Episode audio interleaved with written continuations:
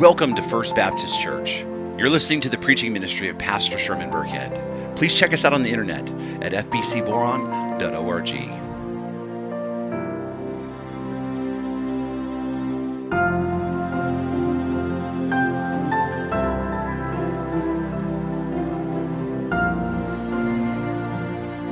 Hi there, this is Pastor Sherman Burkhead, and this is Grace and Truth, a devotion that's meant to encourage you, but it's also meant to challenge you to grow in your relationship with Jesus Christ through a time in the Word and time in prayer. Today is April the 18th, 2020.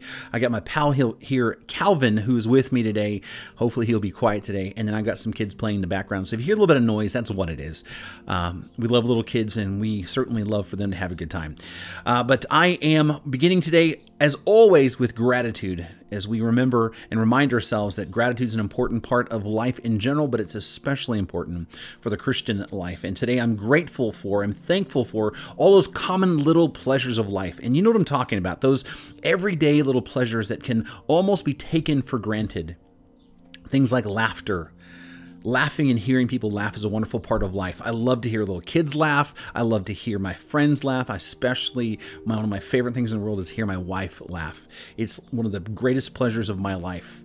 Or how about that warm feeling of when you are snuggled up in a blanket, you know, in bed when it, on a very cool night like last night. Um, and you're so comfortable you don't even want to get out of bed.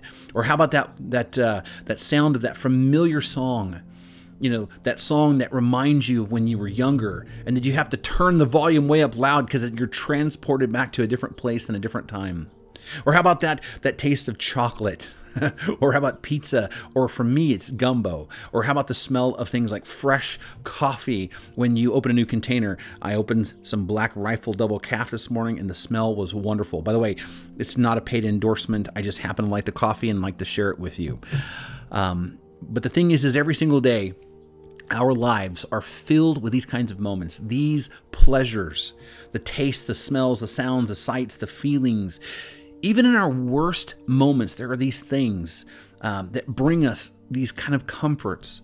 They bring us a smile to our face, they, a giggle to our heart. Sometimes, even when we don't want to laugh, some things make us giggle.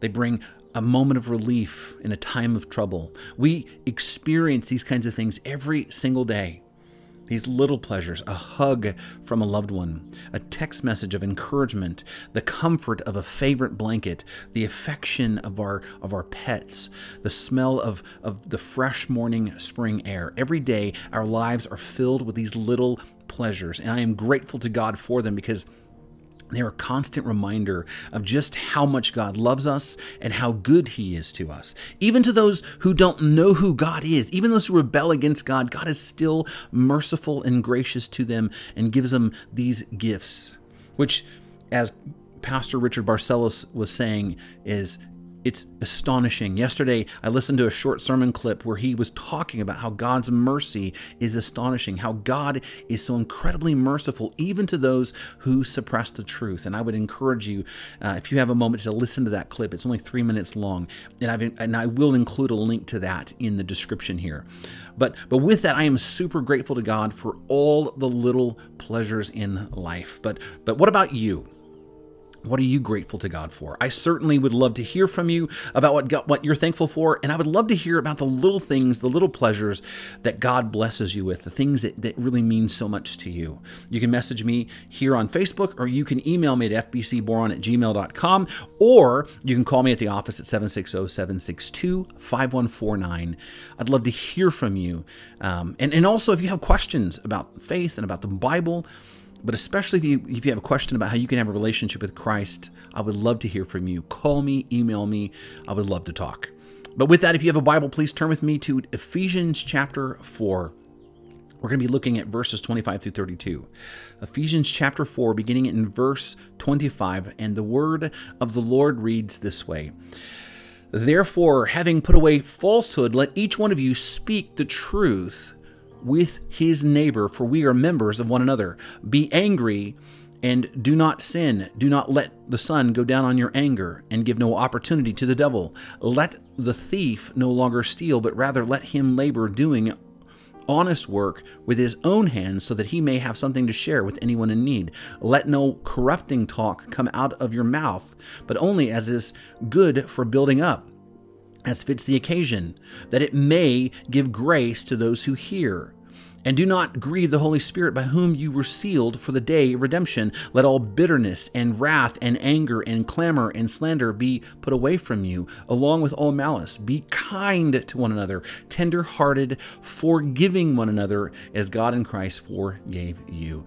And and the most important one of the most important tips I can give you about studying the Bible is that when you look at any text that you must always try to read the text or and, and understand the text in its context. Every single Bible verse has a context that gives it its meaning. It has a cultural context, it has a historical context, and it has a, an, an, immediate context of the verses that surround it on either side. And when you are reading a text like this, when you're reading a passage of scripture like this, there are oftentimes words that will give you a clue of, of what the context might be.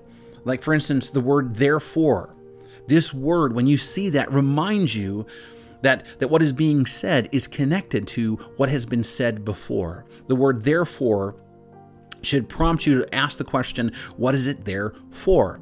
This word can be substituted for the for the word uh, because, or it, or the phrase in in light of.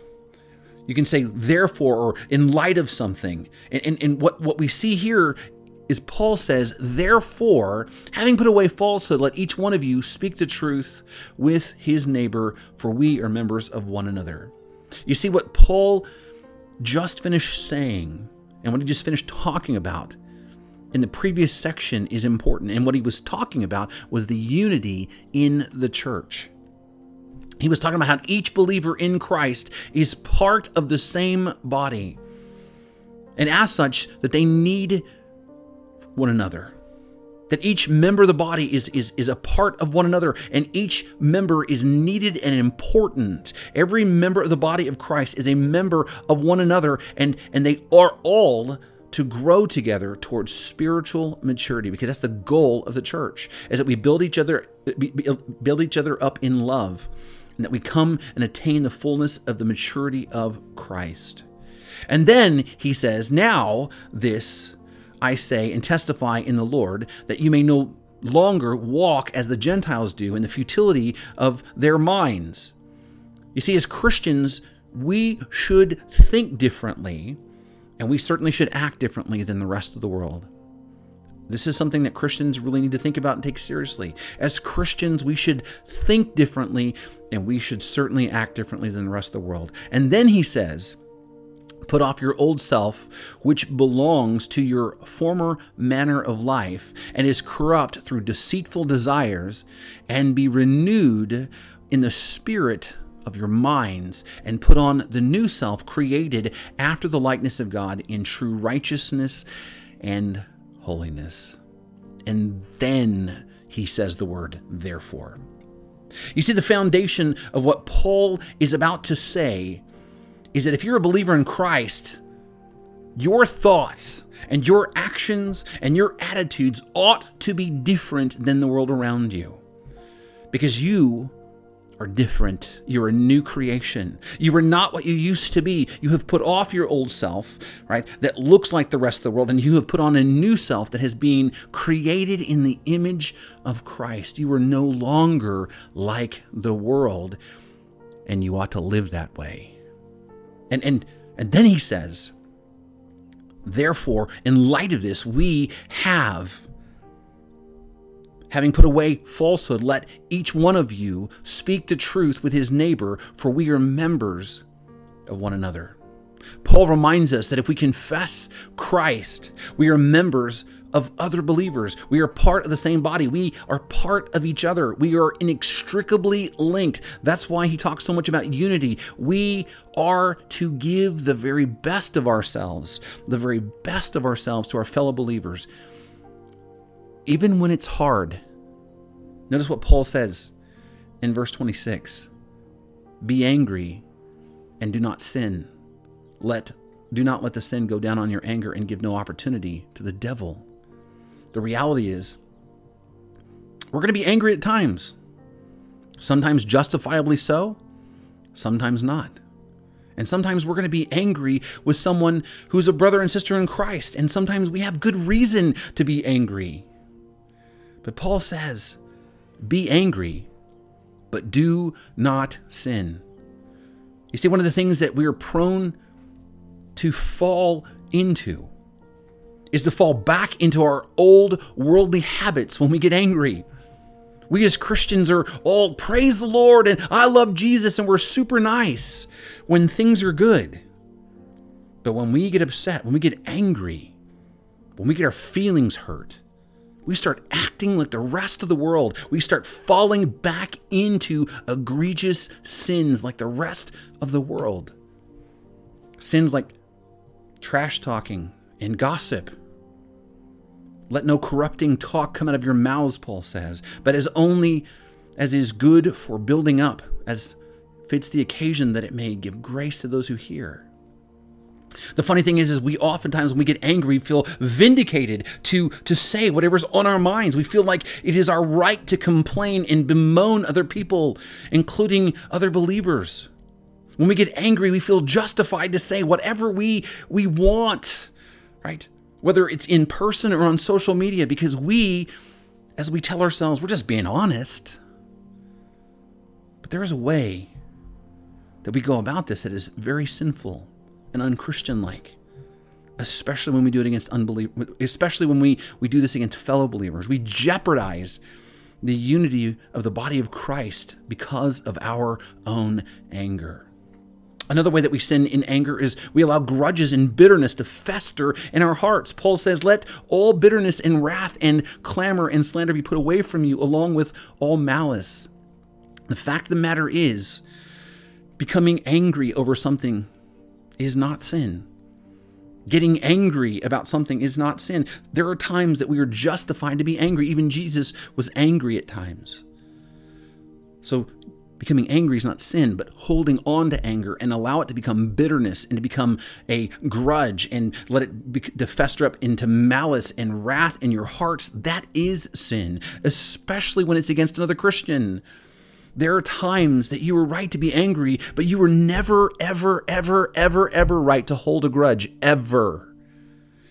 Which then, notice what Paul says be kind to one another tender hearted, forgiving one another as God in Christ forgave you. Probably the most egregious sin that we commit in our anger isn't what we say, but it's the forgiveness we withhold. Notice Paul says we are to forgive each other as we have been forgiven. Now, hear me on this. If you're a Christian, you have no right whatsoever to withhold forgiveness. You have no right whatsoever to, to harbor hatred and withhold forgiveness from a fellow believer. None. If you are willfully withholding forgiveness from a fellow believer, you are walking in willful, defiant sin before God. You were willfully sinning. And I know that that's hard to hear, but this is called grace and truth. I, I love you enough to tell you the truth. And if you think I'm overstating the case on this, by all means, please go to Matthew chapter 18 and read verses 21 through 35. When Peter begins by asking, How many times must I forgive somebody? And Jesus wraps up the text with saying, So also my heavenly Father will do to every one of you if you do not forgive your brother from your heart.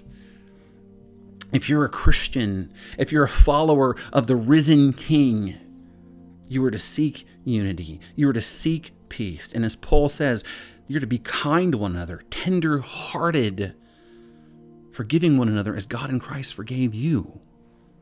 Now you might say, well, wait a minute, Pastor, you don't know. You don't know what they've done to me. You don't know what they've what they've said to me. You don't know how they've acted. You don't know. And you're right. I I, I don't I don't know. But I know three things that Jesus said that's more important than any of that. First, he said, before you try to take a speck of sawdust out of someone else's eye, you need to take care and take that two by four, that big old beam out of your own eye. before you sit in judgment of another believer, you need to take responsibility for your own actions and your own missteps and your own sin. Number two, Jesus said that we're to forgive each other as you have been forgiven. And this isn't a suggestion, this is a command. He is making it clear this is a command from the King himself.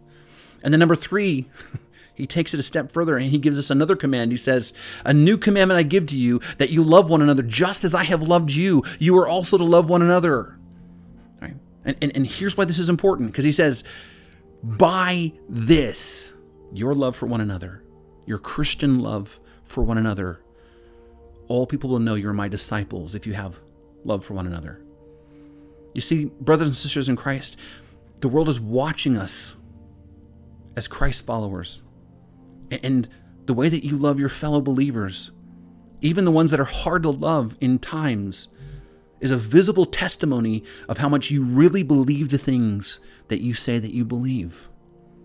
Jesus said, if you're gonna if you're gonna be my visible disciple, then you need to be loving each other with a love that Christ Himself loved, a sacrificial love.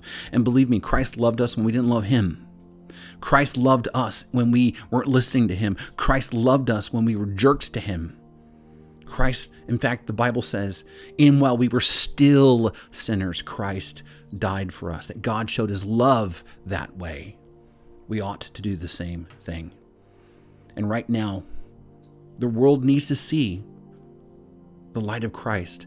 The world needs to see a unified church.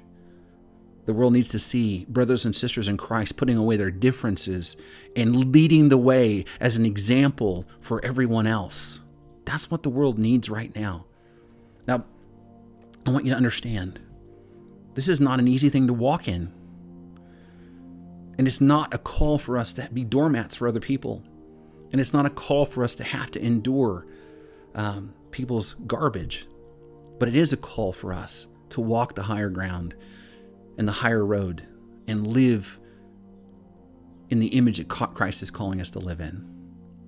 Now, before we move on and, and pray, uh, I just want to share an update with you about our brother Asif Rashid in um, Pakistan. He lives there, he works there, uh, his whole family's there.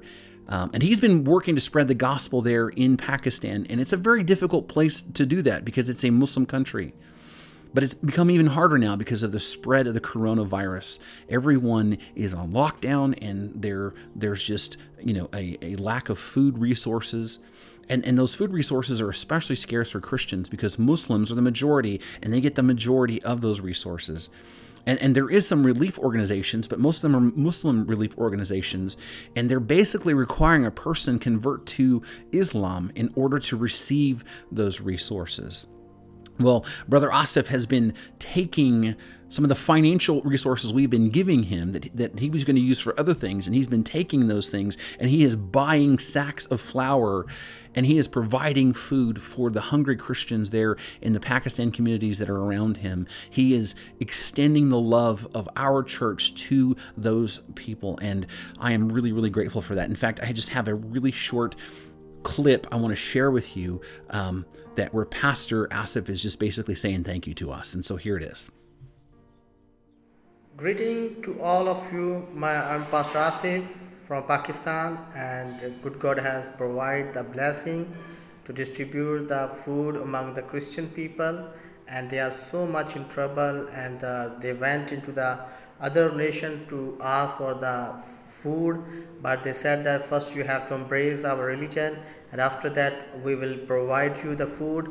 But thank God, our small effort is uh, we are doing for the people of Pakistan and thank you for the support in Jesus name. We love you brother Sherman and all our church in Jesus. Thank you for all the support by the grace of God in Jesus name. God bless you. Bye. And what a, what a blessing Pastor Asif is for loving people and sharing the gospel and, and sharing these resources with people. And what a blessing it is that you have supported First Baptist Church and Pastor Asif this way. And if you'd like to continue support, if you'd like to begin supporting, uh, you can go to our church website, fbcboron.org, go to the bottom of any page and then click the Pushpay link, and you can find ex- instructions on how to give. Um, and then in the drop down menu, you can actually click on uh, Asif Rashid in Pakistan and then we will take that money and give it right to them for this relief effort. Uh, or you can uh, certainly write a check to First Baptist Church and mail it to 12255 Boron Avenue, Boron, California 93516. We'd certainly appreciate your continued support of, of Brother Asif and also our other missionaries around the world as well. But with that, let's come before the Lord and pray. Heavenly Father, Lord, we are begging and asking, Lord, that your your truth would reign supreme, and that you, Lord God, would continue to guide us and strengthen us. And that, Father, that we would walk in this, that the unity of the church would be important to us, Father, that we would walk in grace and forgiveness and mercy, Lord God, that we would be made new in the image of Christ. We would be like Christ, act like Christ, and walk like Christ. Father, I pray, Father, for your church to rise in this time and be a visible light for the community and the world. I pray, Father God, that people would turn to you in repentance and faith. I pray, Father, that this virus would be put at an end and be done away with. We pray, Lord God, that you, Lord, would, would heal our land and heal our world. We pray, Father God, for the the, the workers who, who, who face the difficulties, um, the the medical workers, the frontline workers that that who face uh, the danger of working with people. Uh, we pray, Father, for for the, those who have been afflicted by this illness. Father, we are especially coming to you, Lord God, uh, and praying for a few people specifically. We're praying for Don, um, who, Lord God, is in the hospital with this virus. And uh, another pastor friend of mine said that it would be a miracle uh, if he gets healed. We're praying for miracles. We know that you are a God of miracles. We pray for our, our friend Brittany, Lord, that you would heal her, Lord, of her heart condition. We pray, Lord God, for the people in our community. We pray for those who are sick and injured. We pray, Lord God, for those who are afflicted financially, Lord God, by this, that you'd provide their needs, that you'd help them to get jobs, that you would help make sure that they can pay all their bills, Father. We pray for the leaders of this country that they would be able to have wisdom to, to manage this virus, but at the same time, to open our country back up and get us back to work and get things back going the way they should be, and that we would be able to have um, a life that's more normal, Lord. I pray, Father, that we'd also learn our lessons through this about the freedoms that we have, about our freedom to be able to worship you and um, and and that we wouldn't take for granted our ability to assemble as a church family. I pray, Father, for your grace and mercy to reign supreme throughout our country, and that all of us, Lord God, would just be mindful of all the good things that you do for us and give to us in this life. We give you all the praise, all the honor, and all the glory. In Jesus' precious name we pray. Amen. And as always, I hope you understand you are definitely loved and prayed for, and you are deeply missed. We will see you soon. Grace and peace.